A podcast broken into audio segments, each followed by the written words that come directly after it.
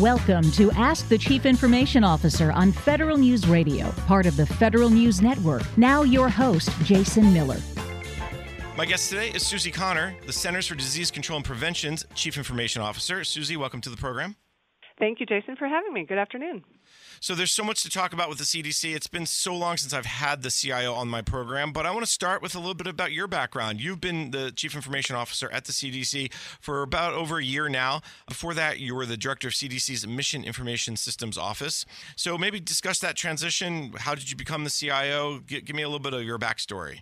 Yes, as you indicated, I've been the CIO for about 18 months now, but I've actually been at CDC for almost five years as the CDC's Management Information Systems Office Director prior to assuming the role of the CIO. It's been a great transition coming to CDC and starting out in the Management Systems Office to really focus on transformation of change. And really, why does technology matter for us? It's really key to unlocking our life affirming information, our interventions, and impacts for the people that we serve at CDC. When I first came on board, I initially spent a good deal of time exploring how our team could best support the CDC. How do we advance its forward momentum and realize the tech driven possibilities that will unleash the power of data for disease detection, prevention, and elimination? In other words, as I've said to my team, putting the public science into action more rapidly through modernized IT methods. Now, I like that public science into action more rapidly. I mean, that's the key here, right? Data is the key. What's the difference between your CIO role and the Mission Information Systems Office role? Is there a big difference, or is it just the, the breadth and depth as a CIO versus the Management Information Systems Office? As the CIO, I have overall responsibility for all of the agency's IT assets, data, and information that we're entrusted with. Under the Management Information Systems Office, we were focused on the enterprise development of business and administrative systems. So, really looking at how do we operate our systems to run the agency. And in my CIO role, I have responsibility to look across the broad spectrum of our public health, scientific, and operational responsibilities. And as a matter of fact, we're in the midst of a quite exciting three part IT transformation for the agency that's results oriented, customer focused, and really future forward. And at the conclusion of that, I hope as a CIO that we'll redefine how the CDC advances our mission, delivers data driven, modern solutions and outcomes to our customers. Whether they're a citizen reaching out to us online, or a state health agency requesting assistance, or any of our internal and external users around the world, we want to make sure we materially improve the quality of our experience. And that's really our goal through the three part transformation. All right, so I know we will get back to that three part IT transformation maybe a little bit later in the show. But before I get there, so you are now have both titles, right? You're both the CIO and the Director of Management Information Systems Office? No, I am solely CDC Chief Information Officer. We have an acting director for the Management Information Systems Office as we continue our ongoing transformation, not only agency wide, but within the Office of the Chief Information Officer as well. But you work closely with that office, and in, in, in, your previous role, you work closely with the CIO's office, I can only imagine, just based on how you describe the roles of the Management Information Systems Office? Actually, that organization is within the Office of the Chief Information Officer. So we have multiple components, and one of which is the Management Information Systems Office and our infrastructure and IT organization, as well as a few other components.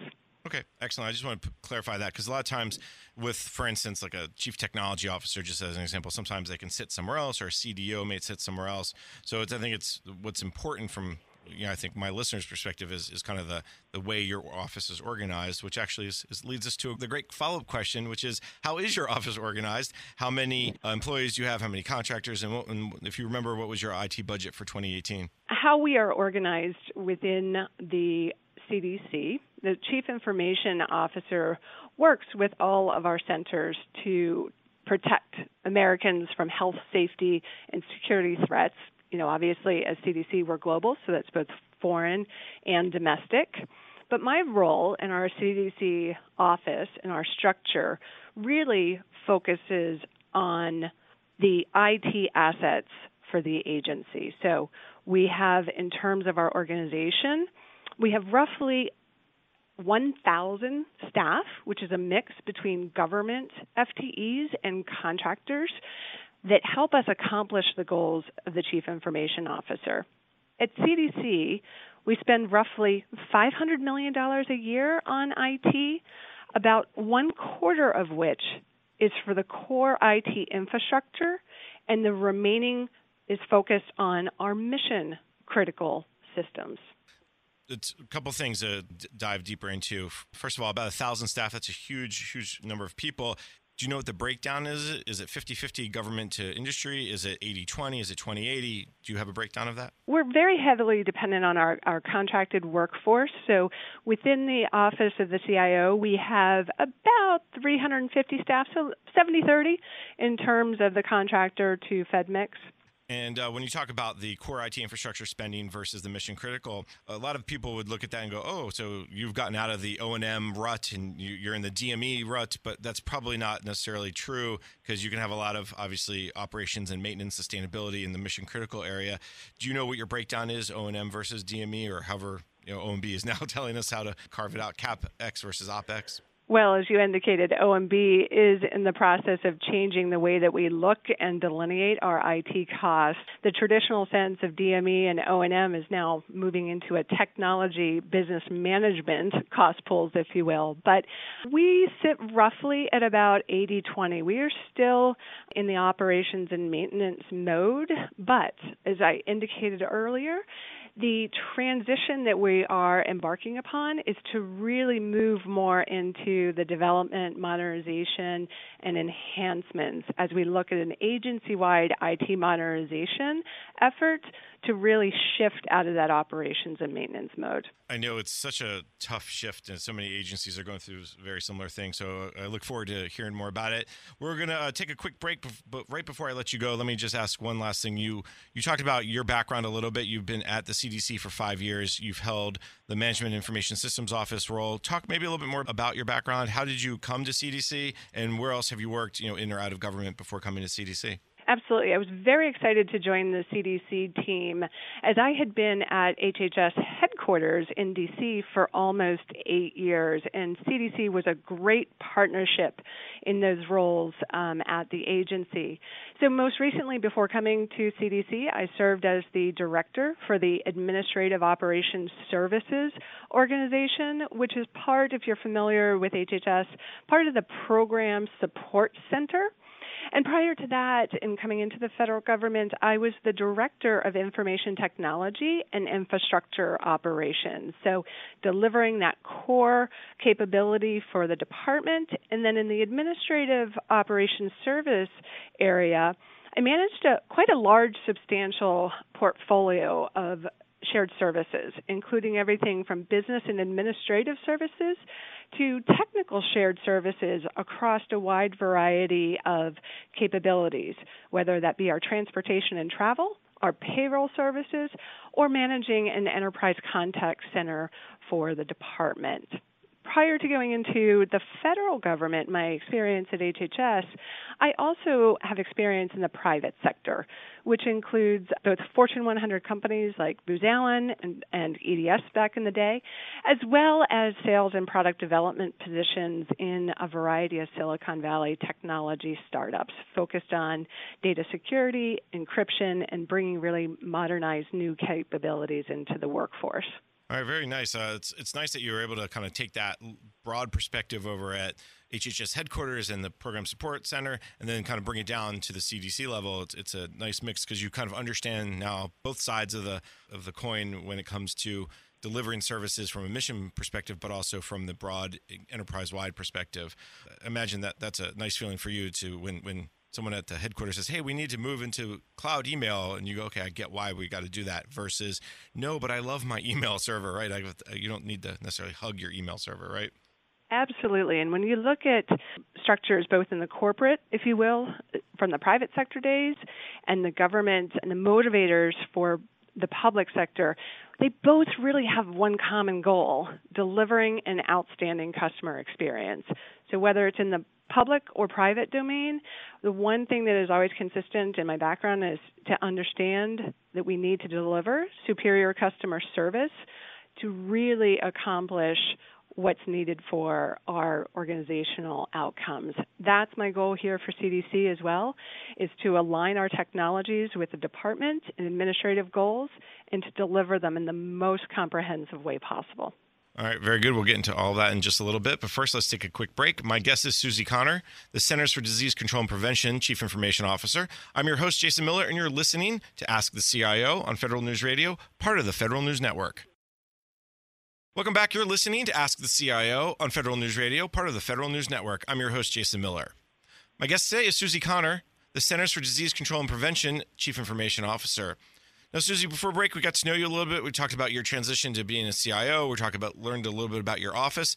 Let's jump into some older priorities. As I mentioned at the beginning of the show, it's been about eight years since I had the CDC CIO on my show, so there's so much to catch up with. And one of the big priorities back eight years ago was something around single sign-on capability, improving logical access controls. Just give me a quick update on that specific effort, but let's talk also more broadly about app security, data security as well. So start with the single sign-on and logical access piece over the past eight years, I can say that we have successfully implemented uh, single sign on solutions for our CDC staff that really allow our staff to access the CDC network using personal identifiable verification card, otherwise known as the PIV. With it, they have access to all of CDC's enterprise wide systems that they need to effectively do their jobs. As a global organization being spread throughout the U.S. and our international locations, single sign on has given our staff the ability to work seamlessly throughout the world and connect our researchers, our partners, and our staff together over the past few years, we've accomplished a lot when it comes to cyber protections and identity management. And we're really moving forward at a brisk pace with an eye towards continuous improvement in delivering our services safely and securely. Just recently, our identity and access management team updated our strategic roadmaps for how we're going to provide identity and access management solutions, which include looking at the implementation of next gener- generation verifications and authentication. So, for example, looking at things like certificate based credentials for mobility. We're a very mobile workforce. How do we ensure the security of the devices and the information in transit? Looking at what's next after the PIV card, such as biometrics. How do we begin to use biometrics for accessing our information? And not only accessing our information, but securely protecting the data that each of the individuals would need access to. These technologies will be key to ensure that only data that is necessary and relevant for a particular user is shared based upon their roles and their access. One such example, just to give you some insights, we are embarking upon our Office 365 program, which includes both certificate based as well as multi factor authentication which provides an additional layer of security beyond just your traditional password requiring an additional method of authentication. Think about how you use your credit card today. You'll be asked if you log into a computer that's not your normal computer for an additional security code. So we'll be implementing that multi factor so that our CDC staff can be more mobile in any environment and ensure the authenticity of that user with an additional security code that will be sent either via phone call or text message. But overall, our cybersecurity program remains a top priority for us, and identity and access management is key to that. We have an overarching responsibility for the protection and privacy of our scientific research and the public's health information. At odds with that at times, though, we must also demonstrate transparency and engage in mutual knowledge sharing with our partners and the public. So we have to be very careful to strike that balance between those two tension points and make sure that we can provide information seamlessly. I want to go back to the ICAM strategic roadmap. Is that something that's like a strategic plan that's available that any of us can see, or is that something more of an internal document? It's an internal strategic plan right now, but as part of looking at how we need to modernize as an agency, that will be something that we will be sharing for broader consumption. All right, because I imagine our uh, friends in the uh, vendor world would be very excited to see where you hope to go, where you plan to go with that. So trying to get, get in front of their questions to you. The other piece of this, as you talk about updating the roadmap and, and provide kind of implementation of next generation verification, the ICAM and the, and the PIV cards and, and all that, a lot of people are saying, well, that's kind of an older technology and, and we have to kind of move on. How do you find that balance of ensuring you continue to use what OMB expects of you, which is the logical access and PIV, but also, as you said, bringing in some of these newer certificate based or multi factor. Is that a balancing act too that you find, or is it do you find that the PIV cards and, and it's just a logical kind of evolution that you're you're starting to go down that path on? It is a, a definitely a, a delicate balance. We have overarching policies, regulations, laws, and compliance that we must address, and PIV being one of those. So we want to ensure that we're compliant where we are today, but continuously evolving to that next layer.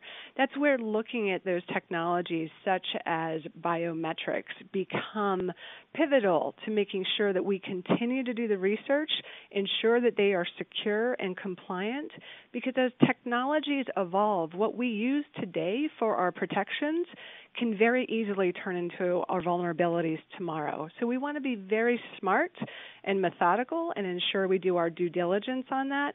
But at the same time, our data is a critical asset for CDC. So we need to be able to share it, but also maintain the integrity of it. So that's really where that delicate balance resides. But we're very optimistic about those technologies as well as looking at things like blockchain for protection of data and assets and information. One of the things you mentioned when you talk about the mobile workforce and then the move to Office 365, and then you, you brought up this idea of ensuring that people have access to the right data at the right amount time, but not access to all the data. And one of the popular things I hear across the federal community is, is zero trust. It seems to be one of the latest buzzwords when it comes to security. Is a zero trust network or is a zero trust approach to security? Is that something that you guys are, are heading toward? That absolutely is, Jason. The, the Zero Trust Network is one of those items that the CIO communities are collaborating on to understand the implications of how do we actually operationalize that. Here at CDC, we're looking at what's called a software defined network, which helps build automated logical capabilities into our network so we can set policies both from an access perspective as well as for protections for data loss and prevention capabilities as well. So that zero trust is um, a critical component that we will be looking at both at the HHS level and CDC in terms of impl- implementation. All right, I know there's a lot of again interest in that, so something to potentially follow up with you on a later date.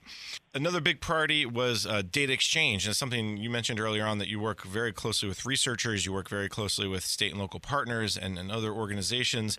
Eight years ago, that was something that was really getting going. So let's talk maybe a little bit of how that effort has evolved over the last few years, and and what are some of the areas you're looking maybe to improve upon, or what are some focus areas? Data management, governance, accessibility, all, all kind of big big items when it comes to data management and, and data exchanges. Data and information are really the bedrock of CDC's public health work. CDC operates a complex global IT enterprise, as we spoke about, and these networks connect our scientists, CDC scientists, and officials around the world with the vital information that they need on a, a variety of topics whether it be epidemics or outbreaks or foodborne illnesses. In the past, data was exchanged in a siloed method. So CDC is dedicated to really unlocking those silos and the full potential of data for our disease detection and elimination. CDC's data and IT transformation is really a cross cutting effort to improve data at CDC. And how are we going to be able to do that? So, we've been really focused on modernizing our tools, technologies, and strategies, as well as our culture at the same time. As we look across these strategic imperatives, what we're focused on is how will we transform the information we collect, use and share data through those modern capabilities.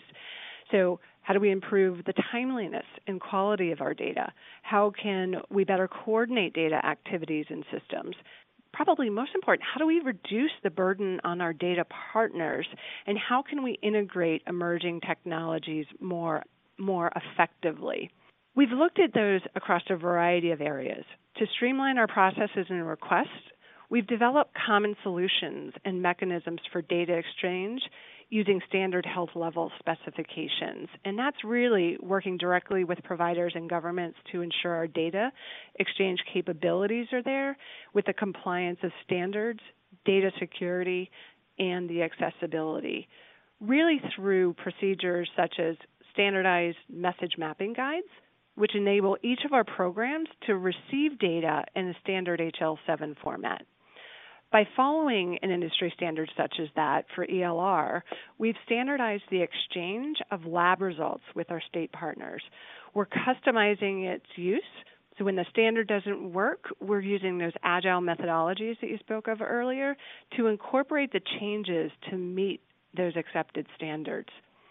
Another example of innovation that really is leading the forefront the open standard called Fast Healthcare Interoperability Resources, also known as FHIR.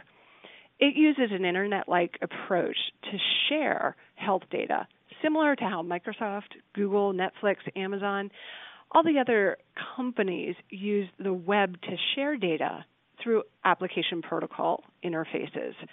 So we're finding some early tests on the emerging standards and are now being used agency wide in some major initiatives, including collaborations with Georgia Tech and with the digital bridge plans for electronic healthcare case notifications to the state health departments. All right, there's a ton to unpack there. A lot, a lot of good things around data exchange. When you talk about this, uh, the, from a CIO's perspective, is your concern about the systems that you're providing to, to make the exchange happen, or is your concern about those standards and about the, the underlying t- technology as well? Where does your role fit into this? So, my concern really is ensuring that we're modernizing those core infrastructure capabilities to be able to receive these new standards and modifying our systems to make them more interoperable so that we can use the data more effectively. So, in my role, that's what I'm really trying to help the organization to modernize to be able to address the growing needs of the future. And at the same time, I can only imagine that means your folks have to go into the mission side and say, okay, where is the standard going, or where are we having trouble with the exchanges, or how do we pilot, as you mentioned, FHIR? Do you have a specific part of your office that does that, or do you break down your office by mission areas? How does your staff kind of work with the mission folks to ensure that they're meeting those needs, as you said, underlying modifying systems to make sure they're interoperable, can use data more effectively? I work directly with Dr. Chesley Richards Um, here in the agency, and we are embarking on this cross cutting public health data and IT modernization effort. So, we have been working collaboratively to meet with each of the program offices so that we can understand their future needs and then build those modernization plans. And in my organization, with our staff, we're really starting to bring in even some new critical skills in the areas of public health. So we can properly translate the need between the public health protocol needs and the technology solutions to be delivered. So, part of our reorganization and transformation is to really drive in to collaborate with our programs where they may be doing a lot of the innovation, but how can we help industrialize it and ensure the integrity and the infrastructure is there to support it? Been a great collaboration, and one of the most exciting things I've been part of in my CIO role is getting to learn about all these great things that our programs have been doing and really want to continue so that we can advance our capabilities. Yeah, there's so much efforts and so much richness around the data and the opportunities. I, I can only imagine that from an HHS and healthcare perspective and a, a Centers for Disease Control and Prevention. Let's uh, take a quick break. When we come back, we can jump into some new priorities. My guest is Suzi Connor, the Centers for Disease Control and Prevention's CIO. I'm Jason Miller, and you're listening to Ask the CIO on Federal News Radio, part of the Federal News Network. Welcome back. You're listening to Ask the CIO on Federal News Radio, part of the Federal News Network. I'm your host, Jason Miller. My guest is Suzi Connor the Centers for Disease Control and Prevention's Chief Information Officer.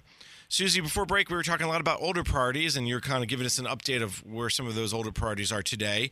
I want to jump into some new priorities and stuff you're trying to get done over the next six or nine months. Earlier in the program, you mentioned a three part IT transformation effort.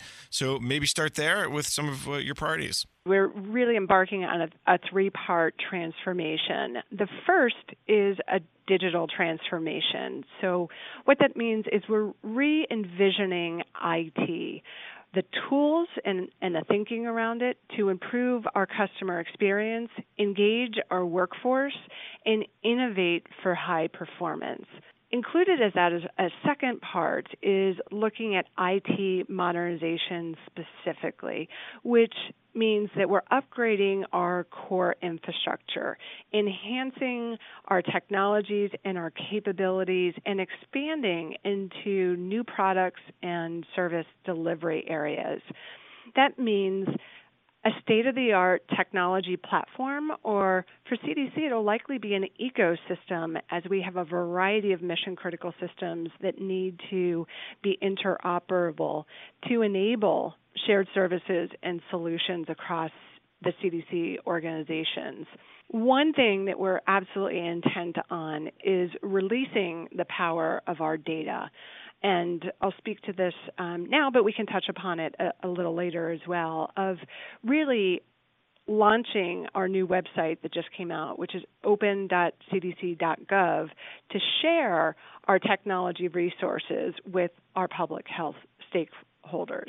And then the third piece of our transformation really falls into the workforce development, addressing the digital skills gap by building employee skills and abilities to meet the new demands of these technologies and the digital age so that we can expand into those new service areas for the optimal efficiency for the organization.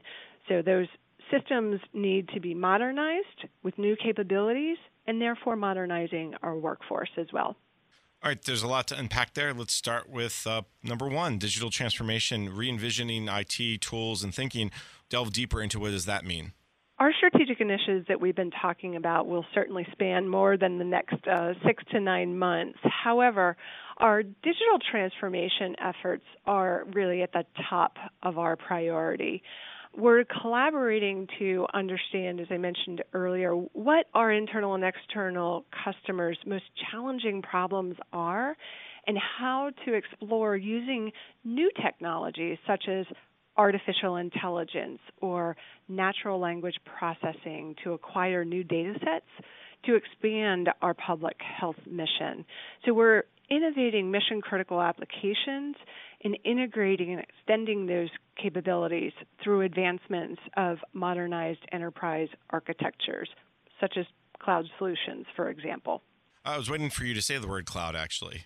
I was, I was. I figured I you might ask me a little bit I about cloud. I can't talk to a CIO without the cloud coming up. So let's go down that path a little bit. How is the CDC using cloud today, and where you see it going in the future? In terms of cloud computing for CDC, we are embarking on a transformation with cloud as part of that digital effort. So we feel that cloud has the greatest near term potential to increase operational efficiency and get the capacity that we need for CDC. So traditionally, CDC has been very methodical and deliberate with our investments. And cloud was one of those areas that really we needed to understand and what was the power and capability that we would achieve through that. So, to accelerate our momentum, last year we established a cross agency cloud task force to focus on seven recommendations that came out of those internal and external sessions that I spoke of. These include the development of a cloud strategy, more of a brokerage approach, a nimble governance process, because as we all know, sometimes the governance can get in the way of greatness. Flexible consumption based acquisition vehicles, so working in uh, collaboration with our acquisition staff and really the reliance on our vendors as well to come up with creative ways to consume cloud services which are non-traditional to your data centers. We want, need to be able to scale for what we know is going to be the increased volumes of data, but that's so unpredictable. We don't know when that might be. So instead of investing the capital to be able to access that through a cloud solution can really just be a, a, great enabler for us during responses and our future capabilities as we look at advanced molecular detection and genome sequencing and those sorts of things that require more high compute power. So it's not just about accelerating our adoption, but really laying a, a thoughtful foundation um, of how to integrate all of these new technologies together as well part of that is IT modernization, specifically the core infrastructure. And when someone talks about core infrastructure, the first thing that comes to mind is the new General Services Administration's EIS contract, Enterprise Infrastructure Solutions, which is the you know backbone that OMB wants to push agencies toward, you know, kind of a modernized approach to infrastructure. Is that part of that discussion yet, or when you talk about IT infrastructure, are you just looking at your internal one first, and then you'll go broader to what HHS is doing later on? We are absolutely uh, in lockstep with HHS and the broader goal of the EIS transformation. And as a matter of fact, the task force is looking at how do we build that architecture framework into our cloud solution. So it's really at a pivotal point of these intersections all coming together at one time for us to really take advantage of the scope and the scale. In order to go to the cloud and work with larger data sets, you need to have that more robust capability and transport and that in fact is what EIS is intended to do is to really modernize that network capability and the telecommunications and transport required for that through more modernized software defined networking capabilities or those types of things. So that team is actively looking at both of those capabilities as we build out that architecture and the framework. You mentioned the team had come up with seven recommendations uh, based on some external and, and internal research. Is that part of a cloud strategy that eventually will come out? I know you mentioned that one of the re- recommendations was developing a cloud strategy, but is that the kind of the first piece to this broader puzzle? It absolutely is. And we're actually running those seven recommendations as work streams and work groups. And the first is the cloud strategy. At the same time, though, we don't want to wait to start looking at what are new and innovative acquisition strategies for that. We know some of the core capabilities. We need to define those guardrails and parameters of the architecture for our agency cloud use because as you're familiar, you can look at everything from infrastructure as a service in the cloud to platform as a service to software as a service, and really looking at what are the most critical demands of the agency, architecting that solution, and then quickly being able to deliver that capability. So it's all nicely, tightly working together. And just real quick, because uh, we're going to take a quick break, but do you expect 2019 to be a big year for you guys when it comes to acquisition and moving to cloud, or do you think 2019 lays the foundation and 2020 will be really the big year? I think 2019 is going to start the year of change uh, for CDC and for cloud adoption. As you well know, as, as, you look at cloud, you have to be thoughtful in how you move in uh, to the applications, taking everything from on-prem and moving them directly into a cloud environment.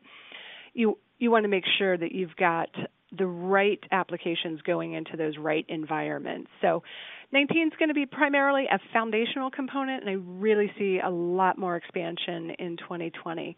But I will say this we are, um, as an organization, I encourage the use of rapid prototypes and exploration so that we can uh, quickly test out these methods in an agile manner so that we can provide those capabilities in a much faster response time. So 19 will be the foundation, and 2020 should probably be the core. All right. I, I, foresee another conversation with you coming up in, in, a, in, a, year or so. Suzi, let's take a quick break. When we come back, we can uh, finish up the, our discussion. My guest is Suzi Connor, the Centers for Disease Control and Prevention Chief Information Officer. I'm your host, Jason Miller, and you're listening to Ask the CIO on Federal News Radio, part of the Federal News Network. Welcome back. You're listening to Ask the CIO on Federal News Radio, part of the Federal News Network. I'm your host, Jason Miller. My guest, Suzi Connor, the Centers for Disease Control and Prevention Chief Information Officer. Suzi, we got into your new priorities, and one of the last things you mentioned in, in, right before break was the idea of moving to cloud as how, how 2019 would be foundational and 2020 would be much more active. But at the same time, you said, listen, I encourage the use of rapid prototypes, exploration to test in an agile manner. And that's a perfect setup for my next question, which is all about agile DevOps. How are you applying that to the CDC? As we opened up my former role was in the Management Information Systems Office. And one of those areas of modernization for that unit was really to expand on the Agile and DevOps and actually moving into the DevSecOps. We've spoken a lot about security there. Agile and DevOps are really components of our broader change occurring. So it's all about targeting the small incremental things that we can do to make progress. And uh, my team knows i am constantly saying, fail forward, fail early, fail often.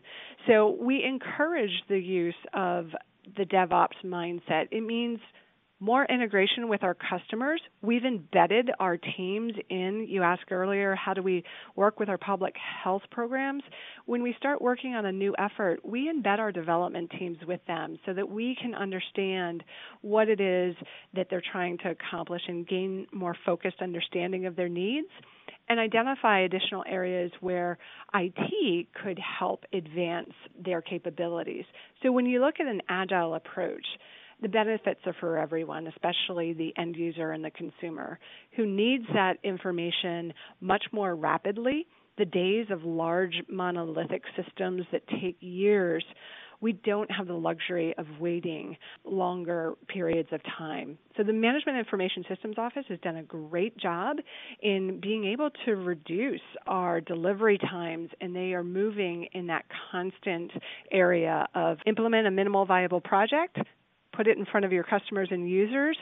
If it needs to be tweaked, we very quickly tweak that backlog and continue to move on and innovate as we move forward. So it's really an agile mindset that we are trying to develop through all of our staff. And we've had a lot of great success within CDC and are sharing these items and lessons learned across our sister operating divisions so they can also expand their agile DevOps uh, implementations talk about how this this mindset change of agile can help you now promote the innovation and, and move to more digital services as we look at our digital service transformation its implications are profound for CDC in terms of how we communicate and deliver the customers to uh, the value to our customers. As we work with the workforce, we really want them to continuously push the innovation to the edge um, really to adopt things much more quickly. The fact is, there are always new and better ways to do things, and it's really up to us to find those uh, for our customers and to have those skills readily available. We encourage at CDC innovation at all staff levels, and actually beyond our internal uh, walls as well. It's the foundation of our IT transformation success to be able to use these innovative services, such as we've spoken about earlier. In my experience, the most successful innovation efforts resulted from focused efforts to solve an unsolved problem, um, which means innovation can't just be a top down process. So, to that end, we encourage teams to pursue hackathons, beta testing, partner with in, in, industry and our academic institutions to seek out those leverageable solutions. The other thing that we started to do is really, and it's a long, rich history, but communities of practice around key areas such as data visualization and analytics we have over 300 members contributing to that innovation and technology to figure out how best to visualize our data and what are the new methods in terms of analytics. Data mobility um, and microservices are other communities of practice that have been self evolution of innovation. So these groups are exploring innovation, they're testing new tools, they're sharing uh, standards across uh, each of their organizations um, from the implementations that they've started. You know, I mentioned digital services earlier and how we want to get the data right and we want to get it right now. Recently, and I spoke of the opencdc.gov, January 9th, we launched our opencdc.gov website, which really revolutionizes the way we share our public health information. Using the methods we spoke about, it consolidated everything into a one stop, easy to use website that assembles our open technologies and makes it available for the public use and consumption. During the first month alone, we had 1,400 visitors who came to that site to discover and use the data, understand what our application protocol interfaces are, and the code that they could readily reuse um, to save time and efficiency. So that's one clear example of how our, our digital transformation is modernizing and integrating across CDC and our partners. And it's just one of a bigger picture that we're focused on for 19, as you said, 20 in the years to come. Are you finding that previously when you didn't have this CDC this open.cdc.gov website that all this data was in disparate databases and there were and people were saying hey i want to find this data or they didn't know what they didn't know. Like what was i guess the impetus for creating this this one-stop shop beyond the, the logical one which is ease of use and accessibility? But was there was there another factor or another reason why you guys decided to go down this direction now versus again a year ago five years ago ten years ago well, you hit the nail right on the head. It's because this data was in a variety of sources, it was in a variety of formats. It was really a bit cumbersome to figure out um, where can we go to leverage some of the information and open source codes and methodologies that have already been developed. So this really was trying to make it readily available and easy to use and to consume. But you're spot on. It was in a variety of sources and just very challenging to get to. All right, very nice. And on that note, unfortunately, we are out of time. This has been a, just a fascinating conversation. So let me first thank my guest. Suzi Connor is the Centers for Disease Control and Prevention Chief Information Officer. Suzi, thank you so much for taking the time today. Jason, thank you so much and look forward to our continued discussions. I'm Jason Miller, and you've been listening to Ask the CIO on Federal News Radio, part of the Federal News Network. You've been listening to Ask the Chief Information Officer on Federal News Radio, part of the Federal News Network. Tune in Thursday mornings at 10 or subscribe to this show on iTunes or Podcast One.